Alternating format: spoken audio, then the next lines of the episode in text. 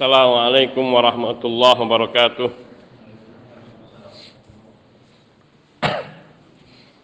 Innal hamdalillah nahmaduhu wa billahi min shururi anfusina wa sayyiati a'malina. May yahdihillahu fala wa may yudlil wa ashhadu an la illallah wahdahu la syarikalah wa ashhadu anna muhammadan 'abduhu wa rasuluh sallallahu alaihi wa ala alihi wa sahbihi wa sallama tasliman katsira. Amma ba'du. Fa ya ikhwani fid din azani Allah ayyakum jami'a wa rahimani wa rahimakum. Masih melanjutkan tentang kesabaran kedudukan kesabaran di dalam akidah. Ikhwani rahimani wa rahimakumullah bahwa seorang mukmin itu senantiasa membutuhkan kesabaran di dalam menghadapi berbagai ujian dan cobaan yang menimpa dirinya dan hendaknya seorang mukmin itu mengetahui dengan pasti dengan tanpa ada keraguan meyakini sepenuhnya bahwa sungguhnya segala ujian, cobaan dan musibah itu datangnya dari Allah sehingga akan menumbuhkan sikap ridha dari diri seorang mukmin dan menerima segala apa yang Allah ujikan kepada dirinya dan ia mampu menahan dirinya dari segala kegelisahan, kekecewaan, kemarahan yang kadang terlontarkan melalui lisan, ucapan ataupun sikap. Dan ini adalah merupakan inti daripada akidah Islam yaitu ketika seorang mampu bersabar dengan cara yang demikian itu. Karena sungguhnya keimanan itu diukur. Dan keimanan itu diukur dari tingkat pengamalan daripada seorang mukmin. Termasuk di dalamnya adalah bersabar. Dan iman terhadap takdir merupakan salah satu daripada rukun iman yang enam. Dan buah daripada takdir iman ber, iman kepada takdir itu adalah bersabar terhadap segala ujian maka barang siapa yang tidak mampu bersabar terhadap ujian dan cobaan maka membuktikan bahwa ia telah kehilangan imannya terhadap rukun iman yang enam yaitu kepada takdir atau setidaknya melemah keimanannya kepada takdir. Sebenarnya di dalam pembahasan buah daripada iman terhadap takdir itu sangat banyak. Ini hanya salah satu di antaranya yaitu menumbuhkan kesabaran pada diri seorang mukmin. Nabi Shallallahu Alaihi Wasallam telah menghabarkan bahwa sungguhnya orang yang tidak bersabar di dalam menghadapi ujian dan cobaan serta musibah dan ia menyikapinya dengan kekecewaan, dengan kemarahan, maka ini telah men, men, men, men, mencederai akidah Islamnya. Bahkan bisa menyebabkan kekufuran di dalam akidahnya. Imam Muslim rahimahullah uh, Imam Muslim rahimahullah beliau meriwayatkan di dalam kitab sahihnya hadis dari jalur periwayatan Abu Hurairah radhiyallahu taala anhu bahwa Rasulullah sallallahu alaihi wasallam beliau bersabda itnatani fin nasi huma bihi huma bihim kufrun at-ta'nu fin nasab wan niyahatu 'alal mayyit ada dua perkara yang ada pada manusia dan bila keduanya itu ada pada dirinya maka ia menyebabkan kekafiran. Perbuatan itu menyebabkan dirinya kufur. Kufur di sini bisa makna kufur kecil dan bisa makna kufur besar. Jadi tidak mesti kufur besar. Seperti di sini adalah at-ta'nu fin nasab, mencela nasab. Mencela nasabnya dari orang tuanya yang mungkin kurang dari keturunan-keturunan yang kurang baik kemudian mencela orang tuanya. Nah, ini termasuk kekufuran. Kekufuran kecil bukan kekufuran besar. Yang kedua, an-nihayah alal mayyit, yaitu meratapi orang yang meninggal dunia, meratapi orang yang meninggal dunia. Ini an-niyahah. Cara an-niyahah di sini adalah dengan cara seperti memukuli diri atau membentur-benturkan kepalanya ke tembok atau memukul-mukul dada atau menyobek pokoknya penuh dengan kemarahan karena meratapi, meratapi penuh dengan dengan kesedihan sehingga dia meratapi kematian. Yang demikian ini termasuk perbuatan-perbuatan jahiliyah dan ia termasuk kekufuran tapi tidak sampai kepada kufur besar. Bedanya apa kufur kecil dengan kufur besar? Kufur kecil tidak menyebabkan orang itu keluar dari Islam tetapi dia adalah dosa besar. Sedangkan kufur besar maka mengeluarkan pelakunya daripada Islam. Dua hal ini termasuk kekufuran yang tidak sampai kepada keluar Islam. Namun ia bisa menjadi sarana kepada kekufuran besar. Dua sifat ini merupakan sifat-sifat kekafiran. Maknanya bahwa ini lazimnya ya yang dilakukan oleh orang-orang kafir. Orang kafir itu suka mencela nasab mereka sendiri.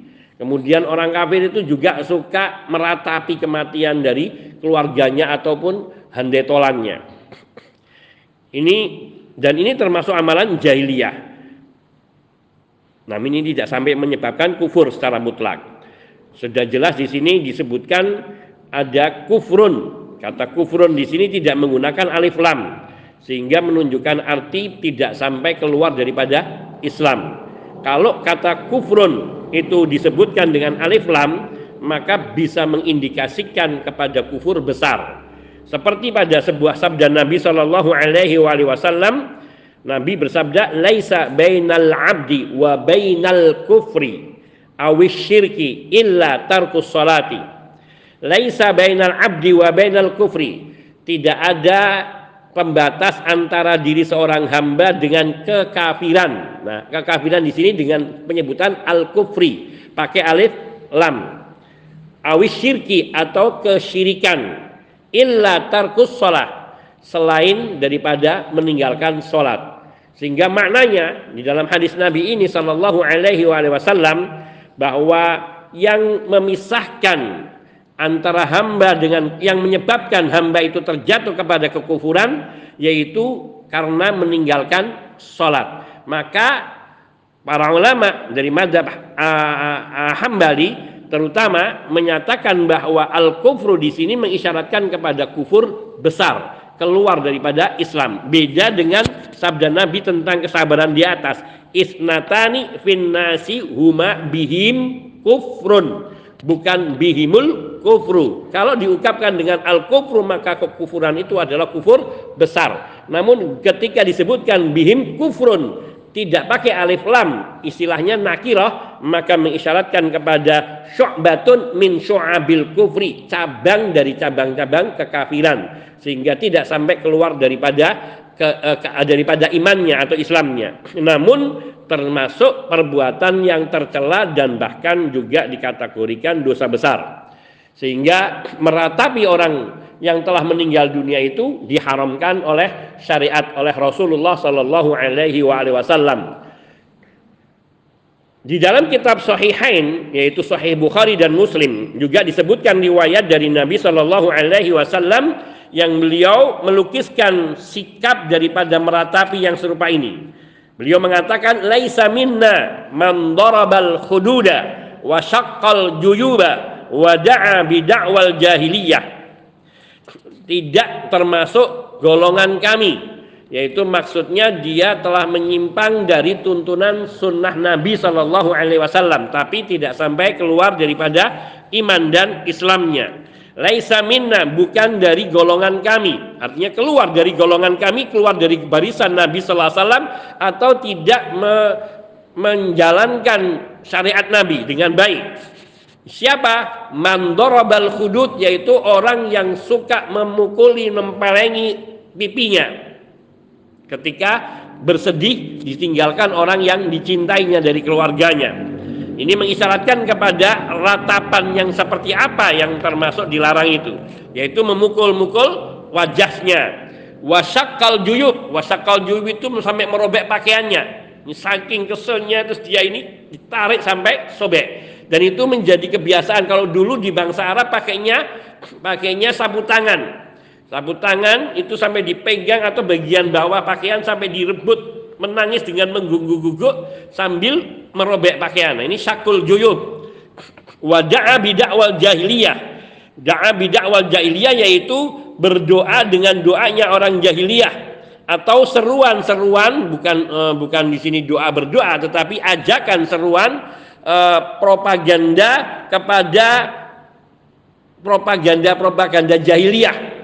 Seperti dikatakan oleh Ibnu Qayyim rahimahullahu taala, beliau mengatakan makna da'a bidakwal jahiliyah yakni ad-du'a bidakwal jahiliyah kad-du'a ilal qabail wal asabiyah.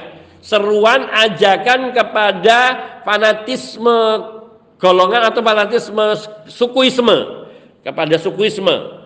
Misalnya uh, suku apa, suku apa gitu, suku Jawa, suku Sunda, yaitu mengajak kepada kepada fanatik kepada kesukuan. Nah, itu termasuk dakwal jahiliyah, uh, seruan-seruan jahiliyah yang diingkari, yang dibenci oleh Islam.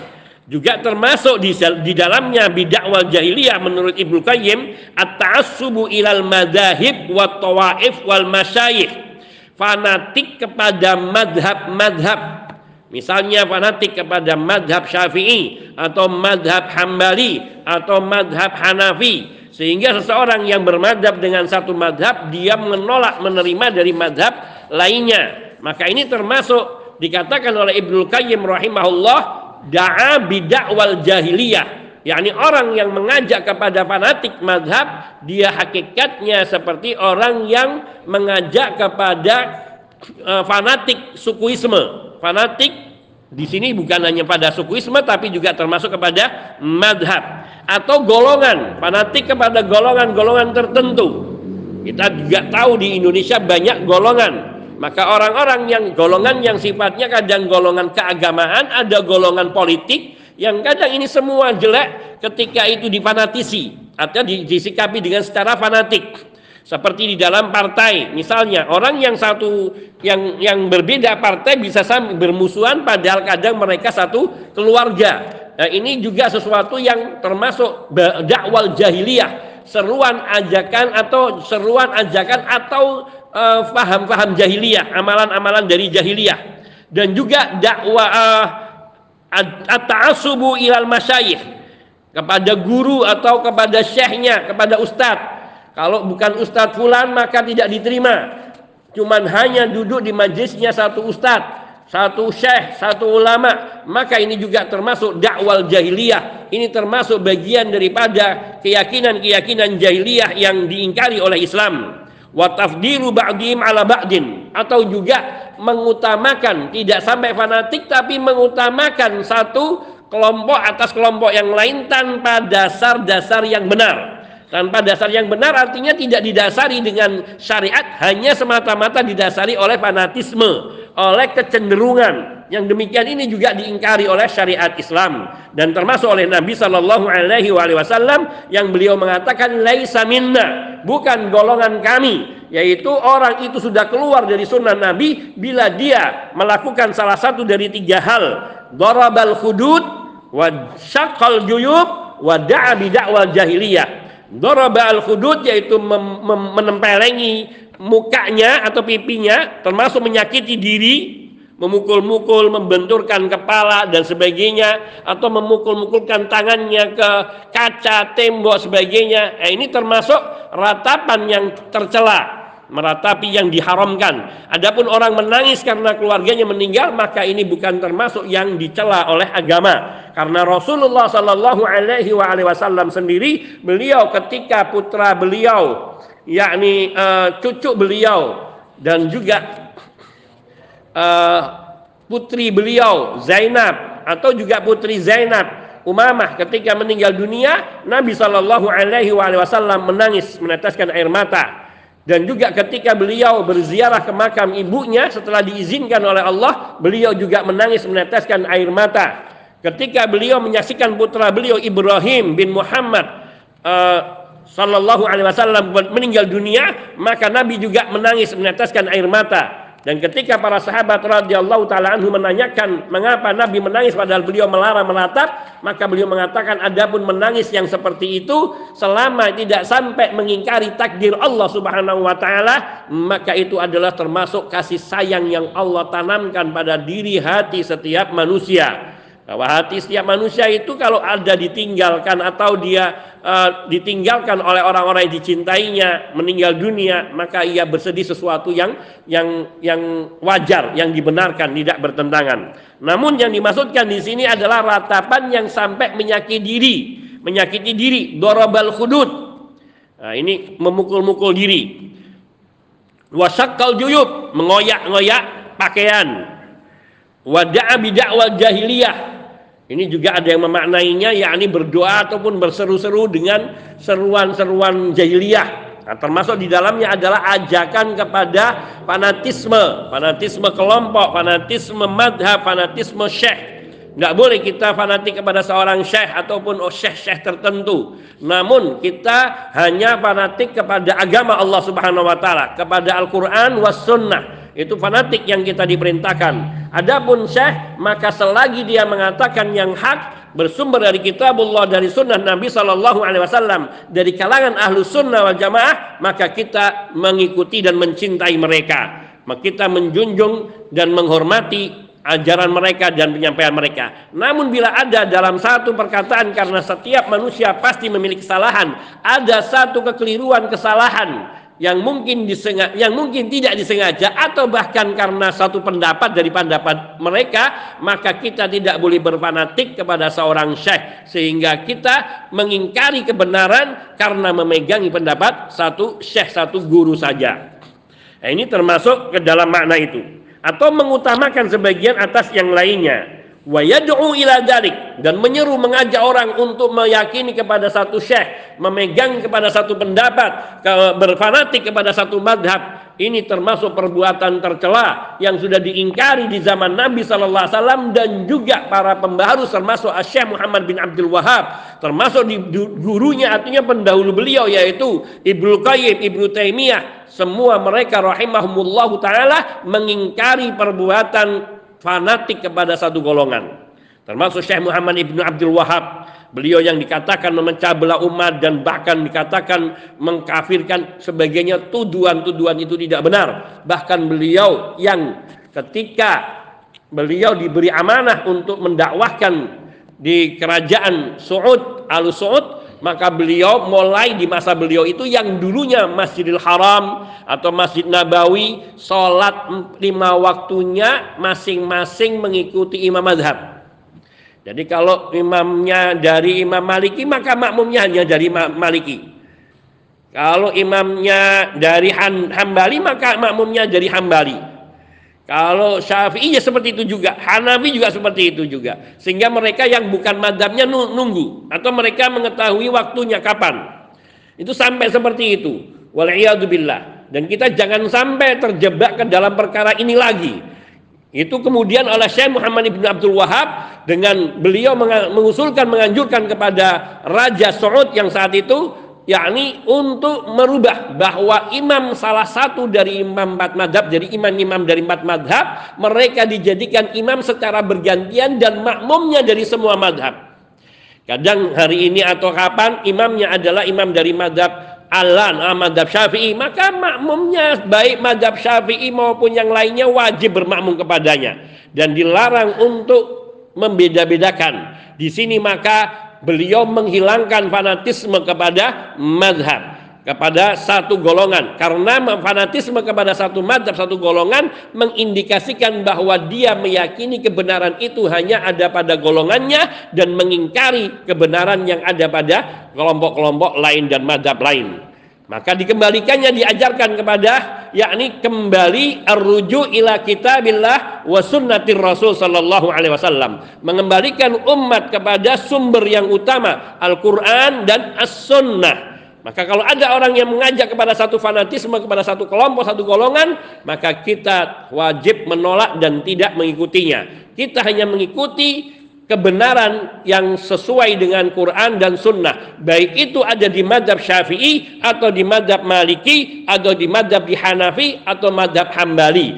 Ketika ia sesuai dengan kitabullah dan sunnah Nabi Shallallahu Alaihi Wasallam maka itu yang kita harus ikuti Demikian pula termasuk dakwah al-jahiliyah wa yuwali alaihi, yakni berwala kepadanya. Maknanya kalau bukan dari golongannya, bukan dari madhabnya, bukan dari syekhnya akan ditolak, tidak di tidak diikuti, tidak dijadikan imamnya. Maka ini diteladani. Maka ini yang demikian ini salah. Wa yuadi bahkan sampai memusuhinya. Maka ada bila ada orang yang ia mengaji kepada Syekh fulan, maka dibenci tidak boleh di, di, dijauhi, tidak boleh disalami. Ini semua adalah benih-benih perpecahan di dalam tubuh kaum muslimin yang harus dihilangkan. Selama mereka adalah orang-orang yang kita yakini masih mukmin, masih muslim, artinya benar-benar berpegang kepada Islam, maka wajib kita jadikan sebagai saudara kita berwala kepada setiap muslim. Adapun kemaksiatannya, maka kita mengingkari kemaksiatannya. Kita barok dari kemaksiatannya, tapi bukan barok dari orangnya secara mutlak. Dan itulah wala dan barok yang insya Allah akan kita temui pula di dalam kitab ini. Ketika ada seorang muslim yang dia memiliki kebaikan tapi juga memiliki kemaksiatan, kita barok artinya berlepas diri dari kemaksiatannya, membenci perbuatan buruknya, namun kita tetap mendoakan kebaikan baginya selagi dia seorang muslim. Ketika sakit kita kita kunjungi, kita jenguk, kita doakan. Ketika meninggal dunia, kita juga mengurusi jenazahnya dari memandikan sampai kepada pemakaman dan mendoakannya. Itulah kewajiban seorang muslim kepada muslim yang lainnya dan itulah yang diperintahkan oleh Nabi Shallallahu alaihi wasallam kecuali kita mengetahui kekufuran yang telah dengan jelas ada pada diri seseorang. Seperti dia datang ke kuburan dan meminta kepada ahli kubur. Dan sudah diingatkan dan tidak pula dia berubah. Maka pada saat itu boleh kita barok kepadanya karena kesyirikannya dan kekufurannya. Namun tetap kita mengajaknya membimbingnya kepada kepada kebenaran selagi memungkinkan dan bisa. Wa Fakullu hadza min dakwal jahiliyah. Semua hal yang disebutkan di atas oleh Ibnu Qayyim ini kata beliau, ini semua termasuk ke dalam propaganda jahiliyah, yaitu seruan-seruan kampanye-kampanye daripada jahiliyah terdahulu intaha. Allah Subhanahu wa taala memberlakukan musibah pada semua hambanya dengan tujuan hikmah yang sangat besar, yang amat besar di antaranya bahwa musibah itu menghapuskan dosa orang yang ditimpa musibah ketika dia bersabar. Sebagaimana tersebut di dalam sebuah hadis, hadisnya Anas bin Malik radhiyallahu taala bahwa Nabi sallallahu alaihi wasallam beliau bersabda, "Idza arada Allah bi 'abdin bi 'abdihil khaira, ajjala lahul 'uqubata fid dunya, wa idza arada bi 'abdihi syarra amsaka an dambihi hatta yuwafiya bihi yaumal qiyamah. Kata Nabi Shallallahu alaihi wasallam, sesungguhnya apabila Allah menghendaki kebaikan pada diri hambanya, maka Allah Subhanahu wa taala akan segerakan hukumannya di dunia.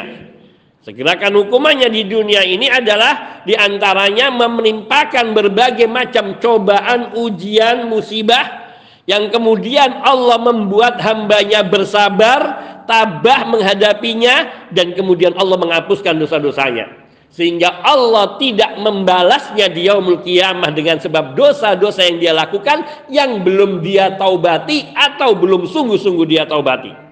Maka sungguh musibah itu suatu rahmat, bukan adab bagi diri orang mukmin namun kalau musibah di dunia pada diri orang kafir itulah adab di dunia sebelum mereka akan menerima adab di akhirat nanti. Ini wa idza arada bi 'abdihi syarra sebaliknya apabila Allah menghendaki keburukan pada diri hambanya wal billah amsaka anhu bidzambihi apabila Allah menghendaki keburukan kejelekan pada diri hambanya maka Allah akan menahan menahan diri dari menghukum hambanya karena dosanya. Kalau ada orang kok berbanyak berbuat kemaksiatan, maknanya yang dia lakukan itu perbuatan yang bukan syar'i, yang dosa, tapi kok hidupnya semakin enak, ini bahaya. Justru ini bahaya. Jadi hidupnya kok seneng terus, tambah rezekinya tambah lancar, semakin datang ke kuburan semakin luas rezekinya. Nah ini hati-hati.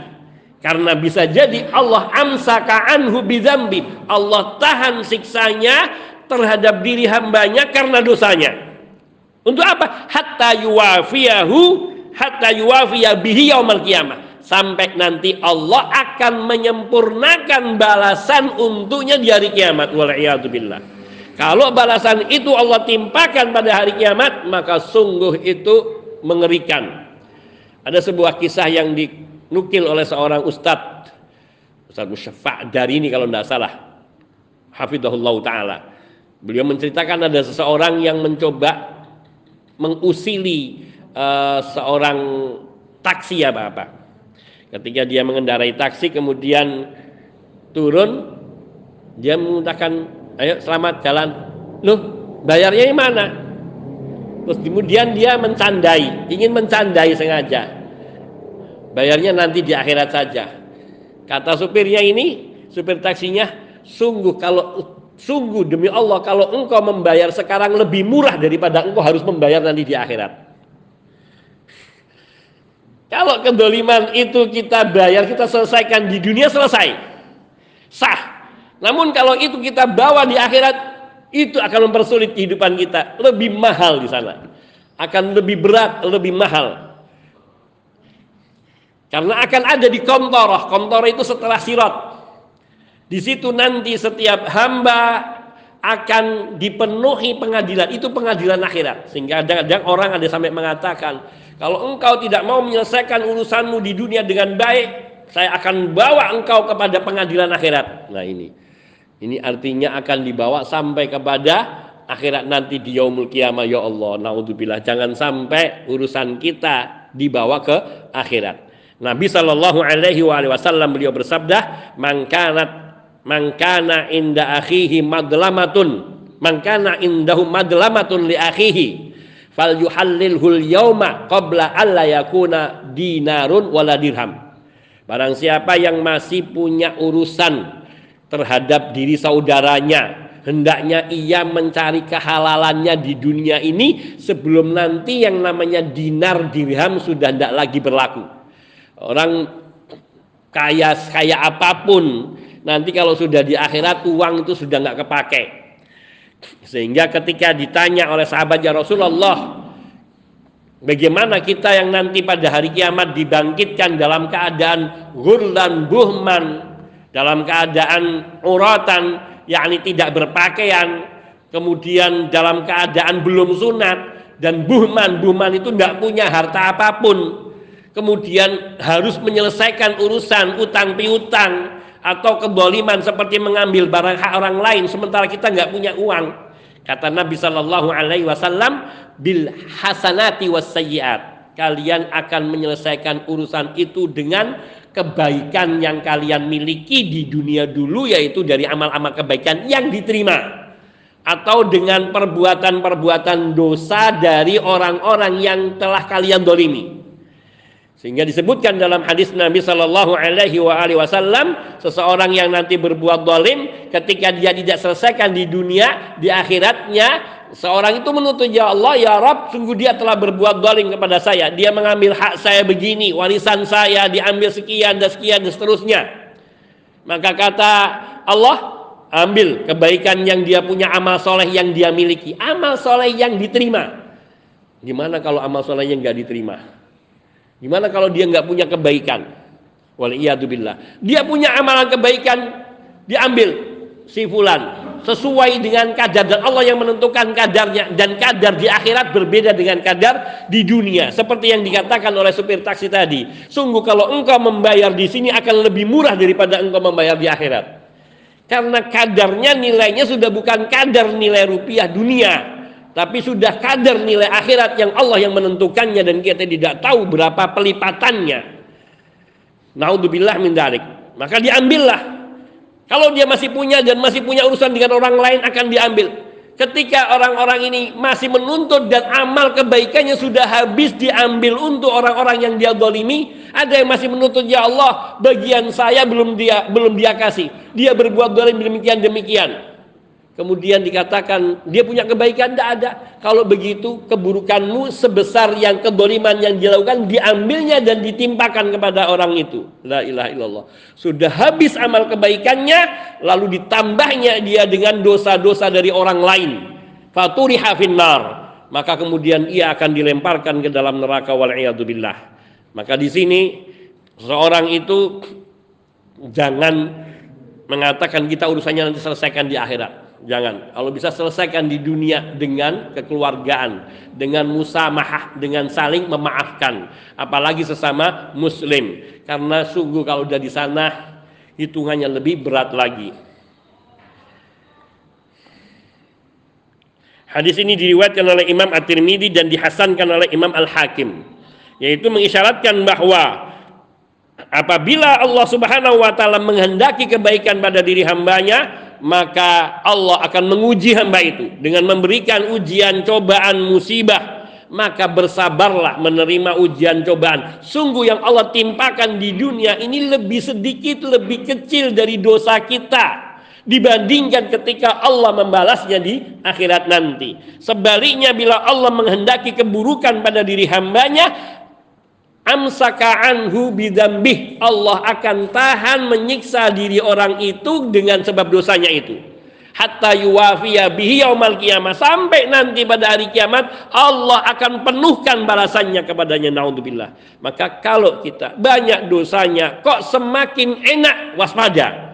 Artinya kita harus introspeksi diri. Berarti ada dosa-dosa yang kita lakukan yang Allah tidak ridha dan kemudian Allah membiarkan kita istidrat Allah istidrat kita Allah biarkan kita di dalam kesenangan. Seperti yang Allah Subhanahu wa taala firmankan kalau ada orang berbuat kemaksiatan yang kita takut ujian-ujian yang Allah timpakan kepada kepada bangsa ini kepada umat ini di zaman ini jangan-jangan karena dosa-dosa kita yang begitu banyak yang sudah Allah ampuni terdahulu dan sudah Allah peringatkan. Tapi mudah-mudahan bukan. Mudah-mudahan ini adalah ujian, cobaan, musibah yang bentuknya rahmat dari Allah Subhanahu wa taala untuk menghapuskan dosa-dosa kita. Kalau tidak maka sungguh kita akan menangis. Karena Allah Subhanahu wa taala berfirman dalam surat Al-An'am ayatnya saya lupa Allah tabaraka wa taala berfirman, "Falamma nasu ma dzukiru bihi fatahna alaihim abwaba kulli syai hatta idza farihu bima utu akhadnahum baghtatan fa idahum mublisun. Maka ketika mereka yakni orang-orang yang berbuat kedoliman itu mereka telah lengah lalai dari peringatan-peringatan yang kami berikan kepadanya. Ujian cobaan kecil. Kalau ada cobaan kecil kemudian kok diabaikan tidak di tidak ditafakuri dan tidak bertobat kepada Allah tidak kembali kepada Allah. Falamma nasu rubi setelah dia lupa mereka lupa terhadap peringatan-peringatan yang kami berikan kepadanya Fatahna alaihim abu abakulisya. Nanti kalau sudah diuji dengan berbagai macam ujian kok tidak juga taubat, Allah akan bukakan pintu kesenangan. Ini bahaya. Fatahna alaihim abu abakulisya. Kami bukakan baginya pintu segala kesenangan. Hatta idha farihu bima utu sehingga ketika mereka bergembira, bersenang-senang dengan apa yang diberikan kepada mereka, di saat itu akhadnahum bagetatan kami timpakan siksa sekonyong-konyong pada mereka. Faidahum mublisun dan pada saat itu mereka mublisun putus asa bisa selamat dari siksa Allah naudzubillah. Ini yang patut kita waspadai jangan sampai artinya kalau ada musibah menimpa diri kita apa pun kecil itu harus kita barengi dengan istighfar dan taubat banyak-banyak kepada Allah agar Allah Subhanahu wa taala memaafkan dosa-dosa kita. Jangan sampai kemudian kalau kemudian setelah banyak musibah kok datang ke lapangan sementara kita belum berubah sikap kita Walayyadubillah Sungguh kita telah menyaksikan bagaimana Allah menghabiskan kaum-kaum terdahulu dan bahkan kaum-kaum yang ada di masa kita yang belum lama ini.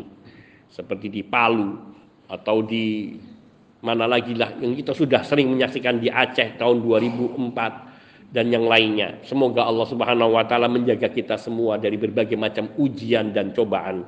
Hadza naktafi wa insyaallah kita lanjutkan ba'da salatil isya wa sallallahu wa sallama ala nabiyyina Muhammadin wa ala alihi wa sahbihi ajmain walhamdulillahi rabbil alamin.